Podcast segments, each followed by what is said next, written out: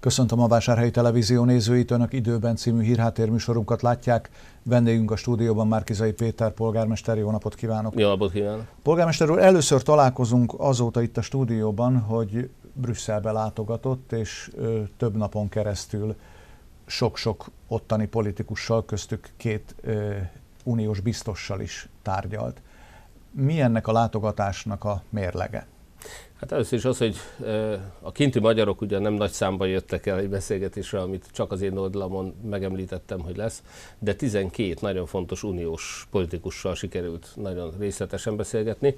Két uniós biztos, ugye a két legfontosabb a mi szempontunkból, akit felkerestünk, az egyik a jogállamiságért felelős Vera Jurova, a másik pedig a kohézióért és reformokért, magyarul a pénzekért felelős Ferejre asszony.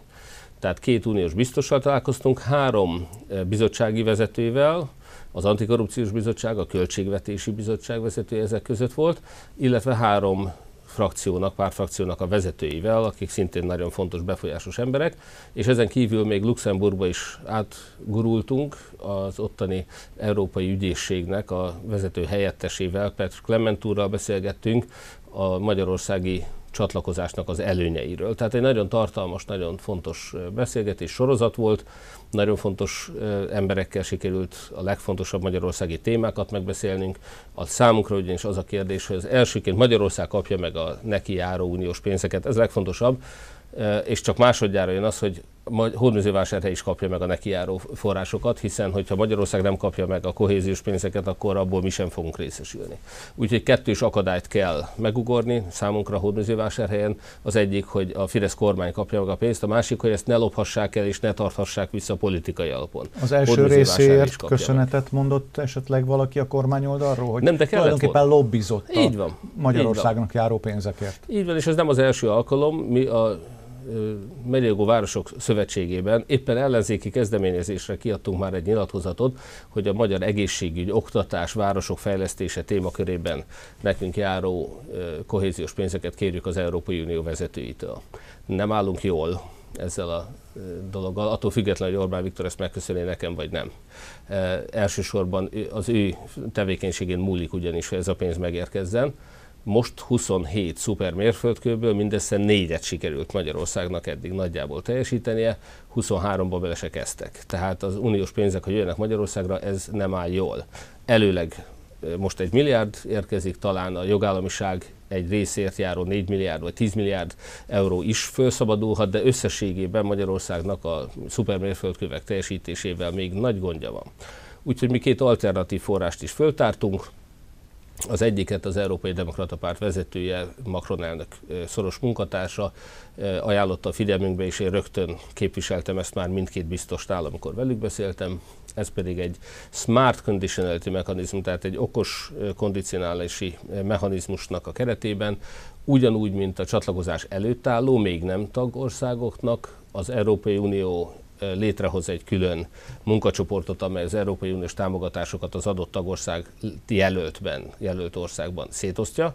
Hasonlóképpen Magyarország, aki nem jogosult sajnos a korrupció ellenség és jogállamiság tekintetében a pénzek szétosztására, hát ha meg tudnánk úgy kapni, hogyha ezt nem az Orbán kormány osztaná szét, akire nem merik rábízni az uniós adófizetők pénzét, hanem maga az Unió hozna létre itt is megint egy ilyen bizottságot. Tehát ez volt az egyik javaslat, ez több frakció támogatja az Európai Parlamentben, sajnos nem mindegyik. A második nagyon nagy forrás, ez független a vásárhelynek járó pénzektől, ezt az Európai Főügyészségnek, ügyészségnek a vezetőhelyettes említette, hogy Magyarország a teljes uniós támogatásokkal azonos nagyságrendű pénzhez jutna akkor közvetlenül saját maga, hogyha csatlakozna az Európai Ügyészséghez, a sok-sok bűnöző között az áfacsalókat is üldözi ez az intézmény, és azt mondja, hogy csak az áfacsalások leleplezéséből, az ott lele, lefoglalt vagyomból a magyar költségvetés akkora összeggel gazdagodna, mint a teljes uniós támogatások. Egy óriási összegről van tehát szó. Mindenképpen megéri Magyarországnak csatlakozni, még akkor is, hogyha esetleg Orbán Viktor néhány barátja mondjuk a börtönt kockáztatná ezzel, de az ország anyagilag hihetetlen mennyiségű pénzhez jutna. Tehát ez egy nagyon fontos lépés volt. És hát a másik kérdés az az, hogy Magyarország egyáltalán hozzájuthat ezekhez a pénzekhez. Itt Lázár Jánosnak is van tennivalója, mert jelen pillanatban nem csak hódműzővásárhelyet fenyegeti Lázár János, teljesen alkotmányellenes, alaptörvényellenes és uniós alapjogi karta ellenes módon. Tehát olyat mondani egy városnak, 44 ezer vásárhelyének, hogy amíg én vagyok a polgármester, addig nem kaphat pénzt. Hát miért, ha nem lophatja Lázár János, akkor nem ad pénzt ide? Hát ez unióban elfogadhatatlan. Szóval ez az egyik kijelentés, ami botrányos volt. A másik ugye az, hogy az, e- a beruházási törvényel gyakorlatilag minden uniós pénz elosztást, ahol egy projektben 51% fölött van uniós vagy hazai forrás, azt magához vonta Lázár János, ráadásul a tiszta, nyílt közbeszerzés helyett ő majd tárgyalgathat a beszállítókkal. Hát tudjuk, hogy ennek általában az a vége, hogy négyszer annyiba kerül egy beruházás, és vagy megcsinálják, vagy nem, de inkább nem.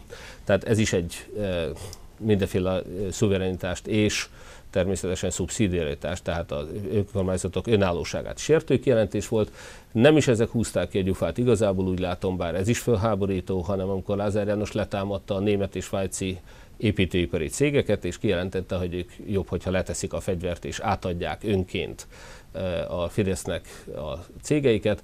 Hát az, hogy fideszesek vagy a fideszes állam elveheti a cégét egy német vagy svájci beruházásnak, beruházónak Magyarországon, ez annyira ellentétes az unió alap. Tehát az, hogy itt a migránsokat betelepíti Orbán, az, hogy az akkumulátorgyárak nem tartják be a környezeti előírásokat, hogy itt a munkavédelem hogy áll Magyarországon, hogy a jogállamot mennyire sértik, hogy a média nem szabad, hogy a választásokat hogy manipulálják, ez mind smafu ahhoz képest, hogy az Európai Unió amilyen alapon létrejött, az a gazdasági közösség, a közös piac, ugye így is hívtuk régen, hogy a közös piac. Hát ennek a fundamentuma az, hogy egy külföldi beruházónak itt Magyarországon nem lehet elrabolni a cégét, nem lehet elkergetni, hiszen ugyanúgy kell kezeljünk itt Magyarországon egy bármilyen Európai Uniós államból érkező beruházót, mint ahogy egy magyar céget kell ott kezeljenek, tehát teljes egyenlőséget kell biztosítani.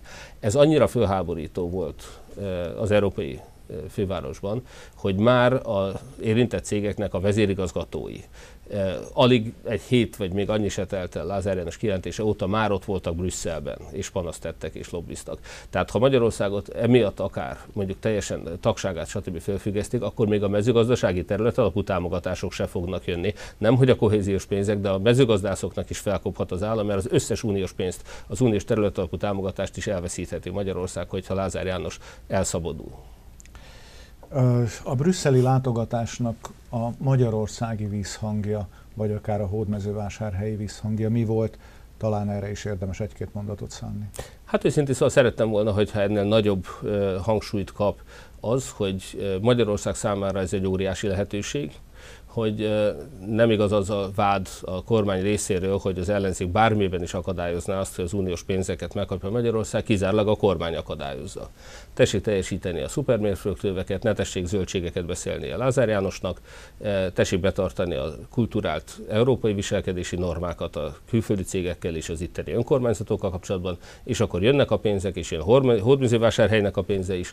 Ennek hiányában nyilván mi felvetettük azt is, hogy természetesen a magyar kormány kormány mellőzésével is vannak olyan uniós források, amik jönnek. Most is pályáztunk Interregre, Arad testvérvárosunkkal közösen, de ugyanígy a Horizon Europe eh, pályázatok is ott vannak, és több más. Tehát gyakorlatilag vannak közvetlen uniós források. Felvetettük, hogyha a magyar kormány egyáltalán nem fog kapni, akkor esetleg az az rész, ami a közvetlen pályázható, az Magyarország esetében legyen egy kicsivel nagyobb.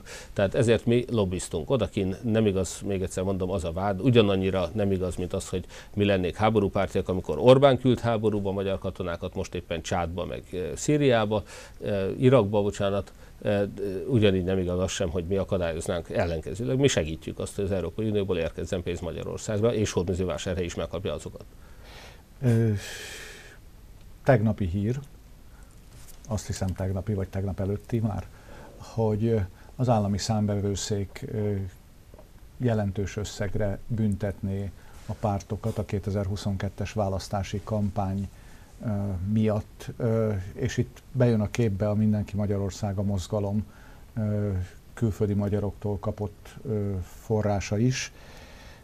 Én ma reggel néztem egy beszélgetést, ahol Hajnal Miklós, a Momentum politikusa azt mondta, hogy az ön hajtókáján lévő kék szalag is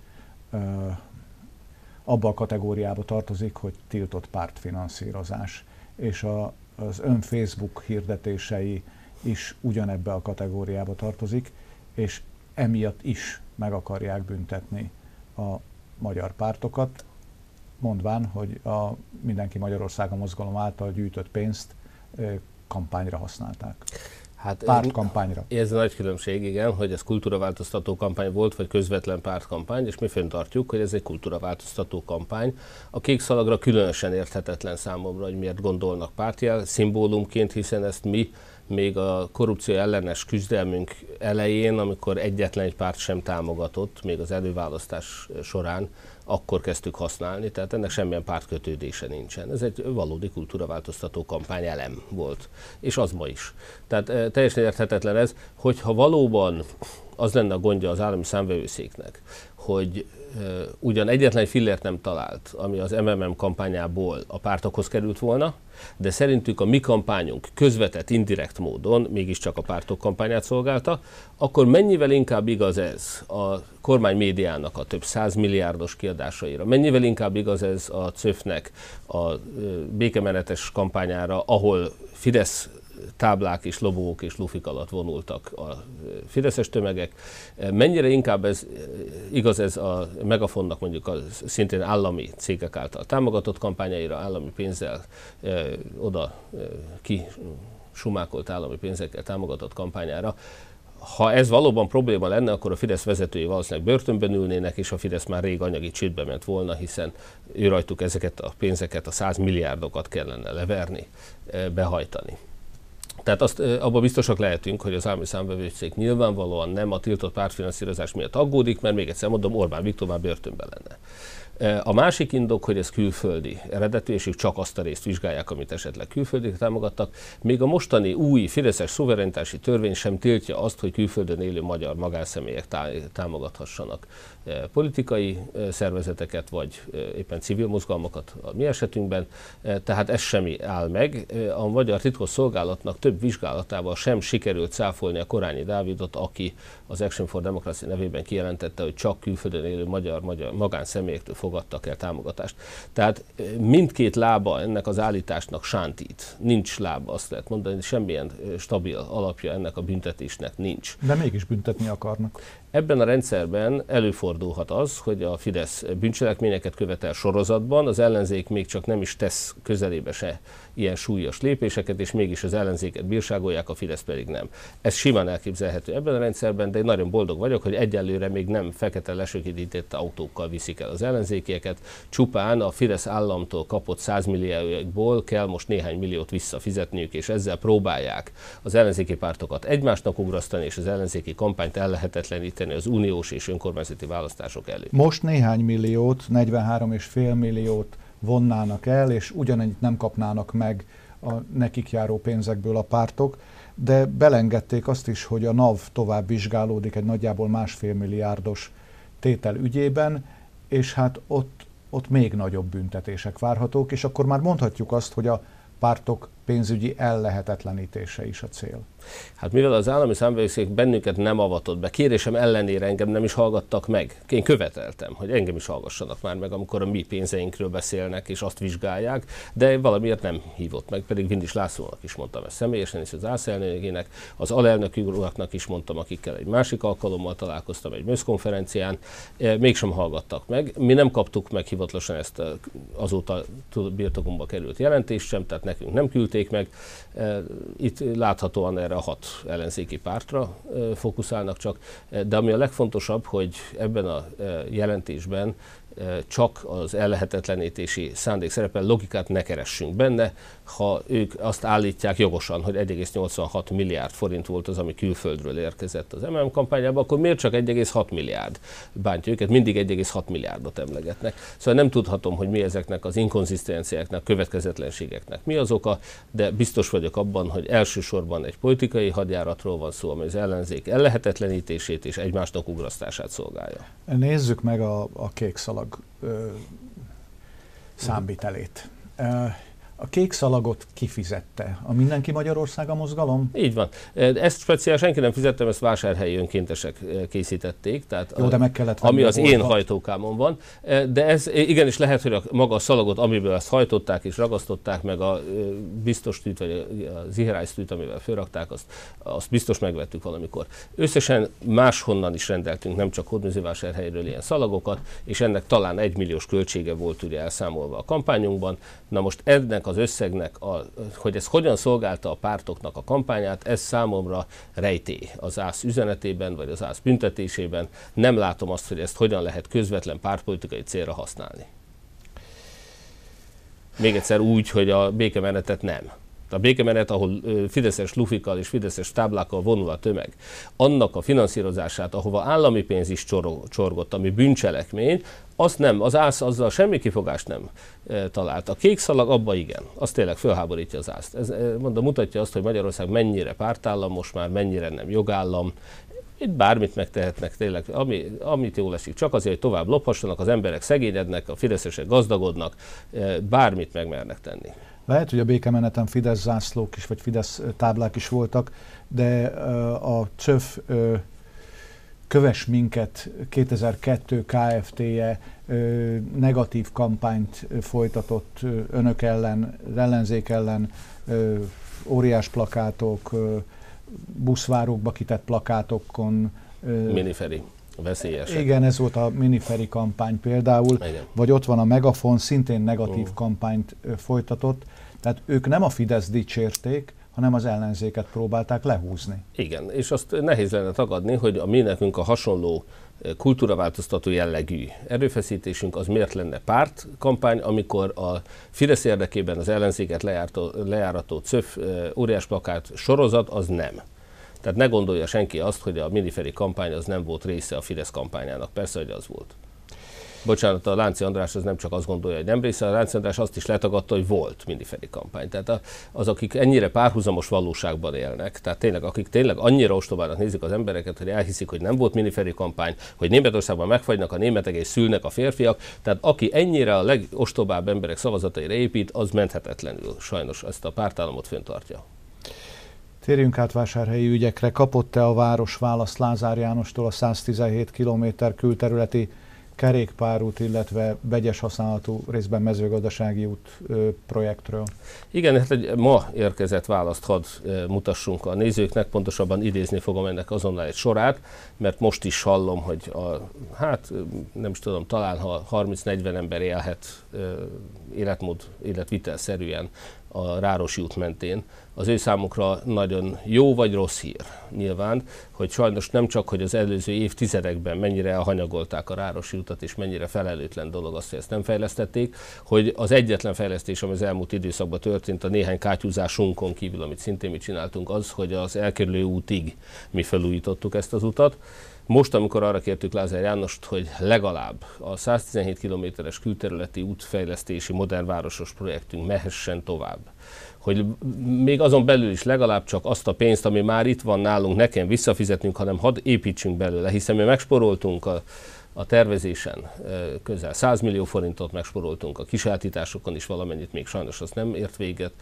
Tehát a projekt előkészítési szakaszára kapott 740 millió forintból még nagyon sok millió itt van, hogy abból hat kezdjük el építeni az utakat, nem engedték meg. Lázár János elvette a pénzt, Lázár János leállította a modern városok programot, és most, amikor a közgyűlés fideszes szavazatokkal együtt arra kérte Lázár Jánost, hogy ezt a projektet hadd vihessük tovább, akkor megjött a válasz. A rövid válasz az, hogy nem. Tehát Lázár János nem engedi a Rárosi út felújítását sem. Viszont, és itt jön a talán jó hír a fideszes vásárhelyieknek, akik még hisznek Lázár Jánosnak, hiába számtalanszor megvezette és becsapta már őket, de azt mondja, felhívom szíves figyelmét arra, hogy az új fejlesztések a jövőben már a szakminisztériumok programalkotása után a közelmúltban kihirdetett állami építési beruházások rendjéről szóló törvény hatája alatt valósulhatnak meg. Tehát Lázár János azt mondja, hogy a Rárosi út most már az ő törvénye hatája alapján fog megvalósulni, a Lázári minisztériumhoz rendelten, tehát Lázár János magához vonta a Rárosi utat ezzel a mondatával, úgyhogy innentől kezdve a Zsoldos utcába tessék kérni a Rárosi útnak a felújítását. Vannak útépítések, amiket viszont a vásárhelyi önkormányzat végeztet el, és villámgyorsan kész lett új kis homokon a Bordás utca. Igen, bár tudom, hogy az a néhány hét, amíg zavartuk a forgalmat, az sok volt a helyieknek, de valóban a kormány teszetossága és határidő húzásai be nem tartott ígéreteivel ellentétben látványos kulturális különbség van, hogy Hódmezővásárhelyen nem csak azt csináljuk meg, amit megígérünk, a Tóth utca például ilyen, ugye az is azt megígértük, megcsináltuk. Az adócsökkentések ilyenek, az ingyenes buszjáratok ilyenek, de számos olyan dolgot is megcsinálunk, amit nem is ígértünk, de időközben láttuk, hogy ez egy fontos és jó dolog. Az Andrási út 9-ről most vettük le az állványt, most már a kivitlező levett egy gyönyörű, felújított műemléképület az Andrási út közepén. Hasonlóképpen a Városházának a felújítását nem volt a választási ígéreteink között, de nagyon szépen haladunk egy óriási, sok millió forintos beruházás részeként most megújul a Városháza homlokzata, és ilyen volt a Bordás utca is. A Bordás utca még egy 4 millió forintos rámeléssel, költség átcsoportosítással azt is elértük, hogy a Kásajártő melletti része, Nyikos utcától északra, az is megújuljon. Úgyhogy most az Zrínyi utcától a 47-es útig a Bordás utca teljes hosszában megújult, ahol ez megoldható volt és műszakilag indokolt, ott szegletet is kapott, szegét is kapott, egy sülyeztett szegét is kapott, megerősített útpatkát, a Nikos utcánál kiszélesített útpatkát, hogy el tudják egymást kerülni az autók ott is kényelmesen. Tehát nagyon szépen elkészült, megújult a, a Bordás utca új kisomokon. Nagyon sokan ezt kérték, hogy amikor játszóteret kaptak oda, közösségi házat kaptak, ovifoci pályát kaptak az új kisomokiak, akkor még említették mindig, hogy jó, jó, de hát a Bordás utca. A Bordás utca, és hát lám még az idén megígértük, megcsináltuk, még az idén elkészült a Bordás utca, és nagyon büszke vagyok rá. A közvilágítás megújításáról, korszerűsítéséről már többször beszéltünk, és most van megint egy új fejlemény. Igen, hogy hosszas idő, normál esetben például egy Európai Uniós pályázatnál kettő nap alatt megjelenik egy hirdetmény közbeszerzések között. Sajnos a magyar hatóságok ugye ezt a területet, ezt a Gulyás Gergely eh, miniszterelnöksége alá rendelték, ott van a közbeszerzési hatóság. Náluk ez 15 napba telik, néha 30-ba, és a mi esetünkben sajnos rendszeresen még több. Itt is több mint egy hónapot, jóval több mint egy hónapot kellett várjunk rá, de végre megjelent. Tehát múlt héten, egy héttel ezelőtt megjelent a közbeszerzési értékesítőben, az LKR rendszerben, Hódmezővásárhely közvilágításának teljes megújítása, egy 12 éves projekt keretében. A megújulás az természetesen az első fél évben megvalósul, és utána 12 éven keresztül működtetéssel egybekötve felelős a megfelelő fényáramért és minőségért a pályázó.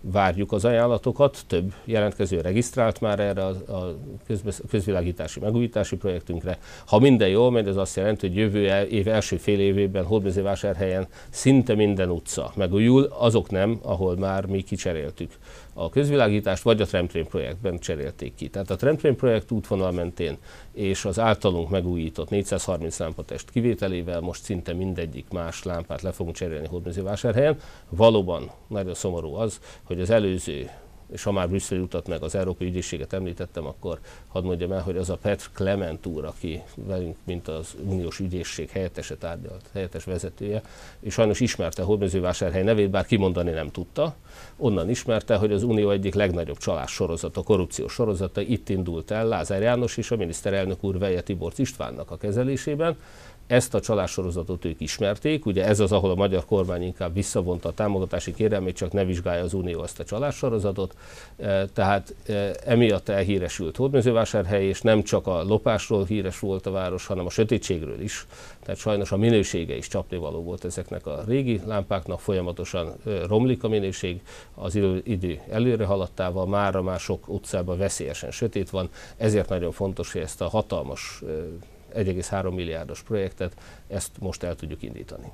Elkezdődött az advent időszaka, ami ö, sok mindennel együtt jár. A jótékonysági akciók ilyenkor karácsony előtt ö, kifejezetten megszaporodnak, ö, bár hát éppen önök mondhatják, hogy a két hetente ismétlődő ételosztások azok nem korlátozódnak a téli időszakra vagy a karácsony előtti időszakra de mi az, ami most fókuszban van a, a városnál karácsony előtt?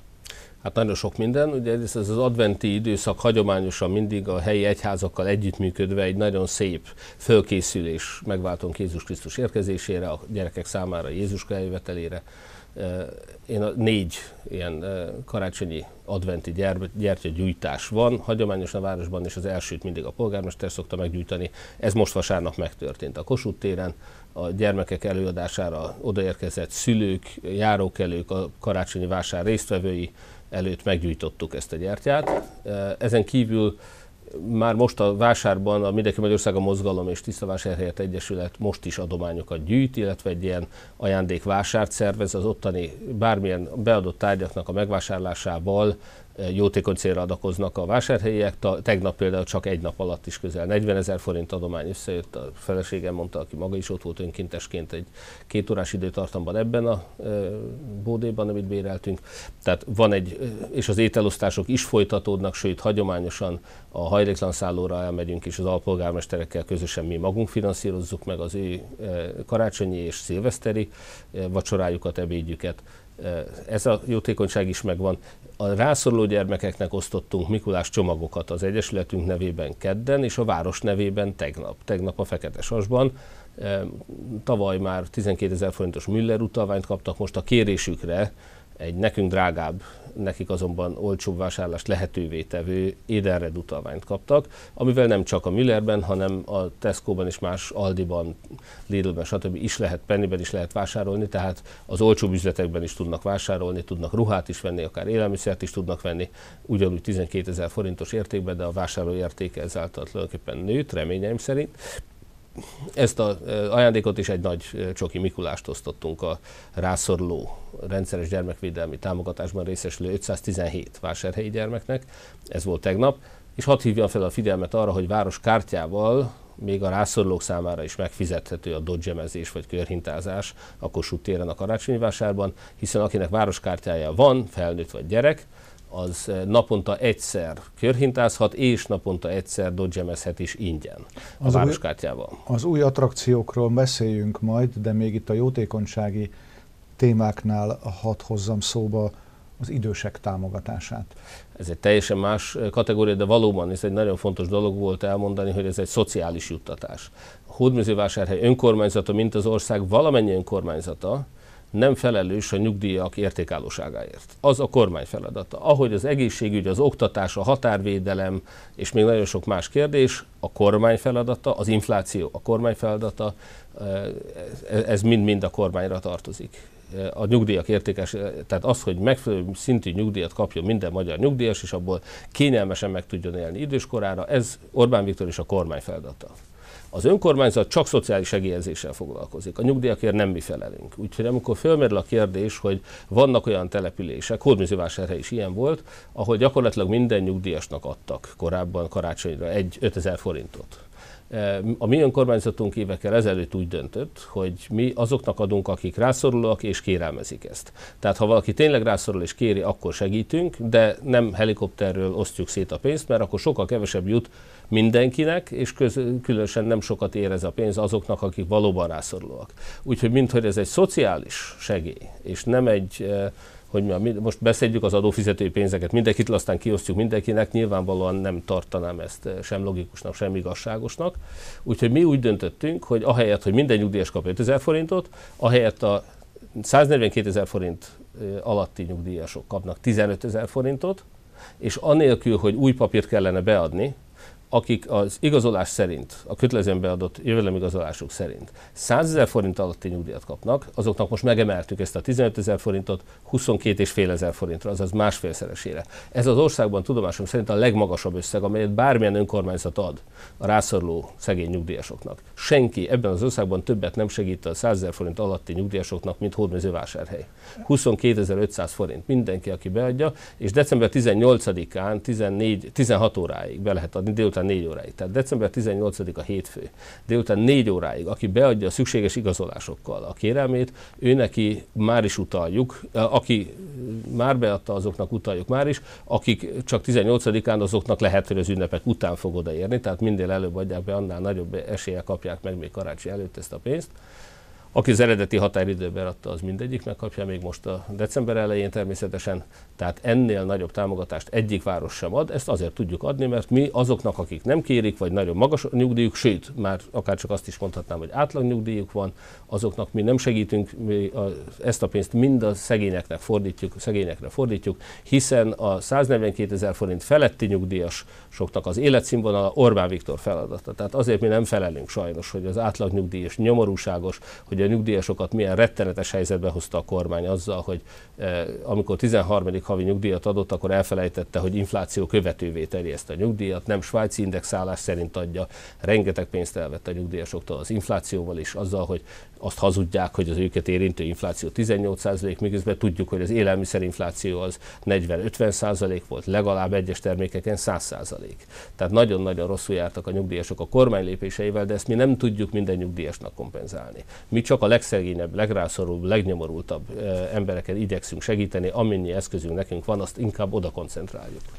Minden esetre megdöbbentő volt az a pontos számra, nem emlékszem, lehet, hogy ön tudja az aktuális számokat is, de nagyjából másfél ezer igény futott be, és ezek között minden Három, 300, 300 körüli, fölötti. aki 100 ezer forint Igen. alatti nyugdíjat kap? Hát még azt is mondanám, hogy a mi várakozásaink szerint 1600 körüli igény fog majd beérkezni most december 18-ig. Lehet, hogy ez 1800 is lesz, de abból az 1002-ből, ami, amit már feldolgoztak a kollégák a közgyűlés idejére, abból 300 fölött, 350 körüli számban, 100 ezer alatt, és ezt tessék elképzelni, én találkozok velük, tudom, milyen borzasztó az, hogy valaki 80 ezer forintból, 60 ezerből, valaki 42 ezer forintból kell megéljen havonta. Gondoljanak bele, azok, akik most joggal szomorúak, hogy neki 230 ezer forintos nyugdíj mellett nem tudtunk segíteni. Gondoljanak bele, hogy milyen a sorsa azoknak, akik akik 40-60-80 ezer forintból élnek havonta. Fűtésszámla több lehet. Hát igen. Adott Nagyon esetben. sokan, aki szeretne egy otthont, szeretne egy bérlakást, és már a szociális bérlakást, amikor mondom, hogy amellett vannak piaci alapú bérlakások is, ahol mondjuk 50-60 ezer forintért tudna bérelni lakást, azt mondja, igen, de neki 80 ezer a havi jövedelme, a havi nyugdíja. Abból nem tudja, már az 50 ezeres albérletet sem tudja kifizetni. Tűzifaosztás ugyanebbe a kategóriába tartozik, még meghosszabbítható? Igen, december 15-én délig, ez egy pénteki nap, tehát rövid nyitvatartással működik a hivatal hagyományosan, addig még beadható tűzifa kérelem is. Azt is látjuk a tűzifa kérelmeken is, hogy mennyivel nagyobb a szegénység most, mint volt korábban. Hogy milyen iszonyatos helyzetben lavírozta az országot a vezetés. Mi azt látjuk, hogy tavaly 200 tűzifa kérelem, szociális tűzifa kérelem érkezett be, most már a 350-et is elhagytuk.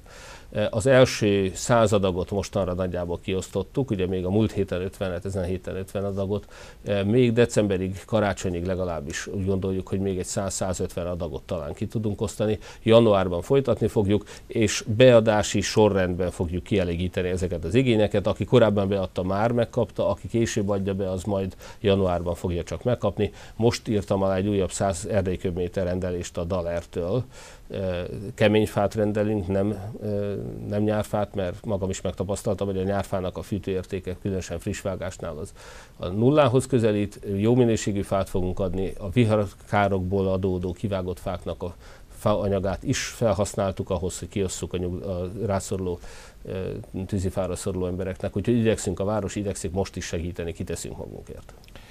És akkor térjünk vissza a, a karácsonyi vásár ö, új elemeihez a hősök terén már fölállították azt a sátrat, amelyik a jégpályát veszi körül. Igen, és ezért is került a hősök terére most a jégpálya. Ugye korábban hagyományosan a Kossuth téren volt, egy területen volt a karácsonyi vásár, és ez őszintén szóval néven nagyon jó volt. Mióta a Tremtén projekt elkészült, azóta az OTP előtti rész eleve kiesett, Korábban próbáltuk ugye a Feketesas előtti részt és a tér közepét is, ahol nagyon szűkösen ugyan, de adott esetben elfért a városnak a jégpályája. Most azonban az, hogy ezt energiatakarékos módon tudjuk megoldani, esőben is tudjuk működtetni, kisebb legyen az áramszámla, hiszen így is iszonyatos költségei vannak, ezért sátor alá vittük be, és a sátor méretei nem tették lehetővé, hogy ez a Kossuth téren legyen, úgyhogy lekerült a hősök terére, korábbi, ha úgy tetszik, felvonulási tér is volt, úttörő eskütételek ott történtek, és a többi, tehát a Városháza déli homokzata alatt, a hősök terén.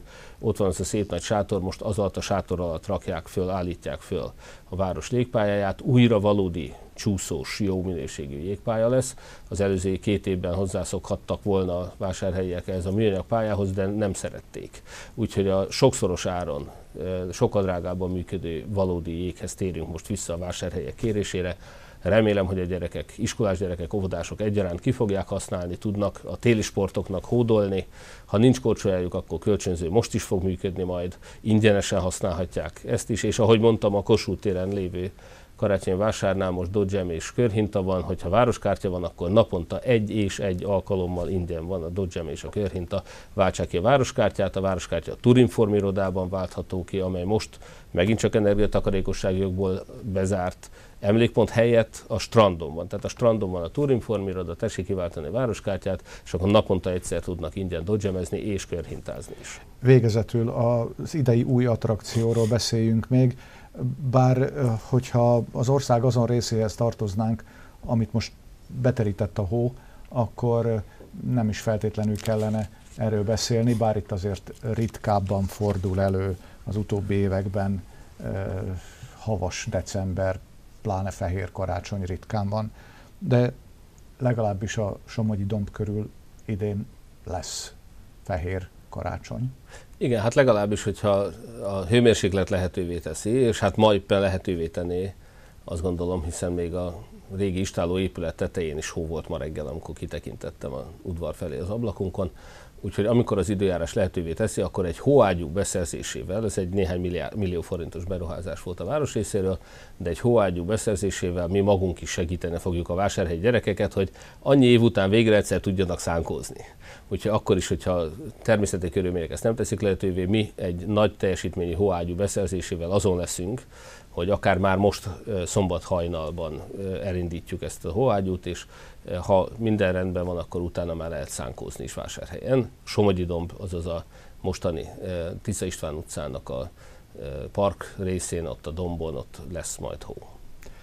Hát, ha olyan lesz az időjárás, akkor szánkozhatnak a gyerekek. Így van, Polgármester gyereknek is jó lenni hordozóvásárhelyen. Polgármester úr, köszönöm szépen, hogy vendégünk volt a stúdióban, nézőinknek pedig a figyelmet köszönjük viszontlátásra.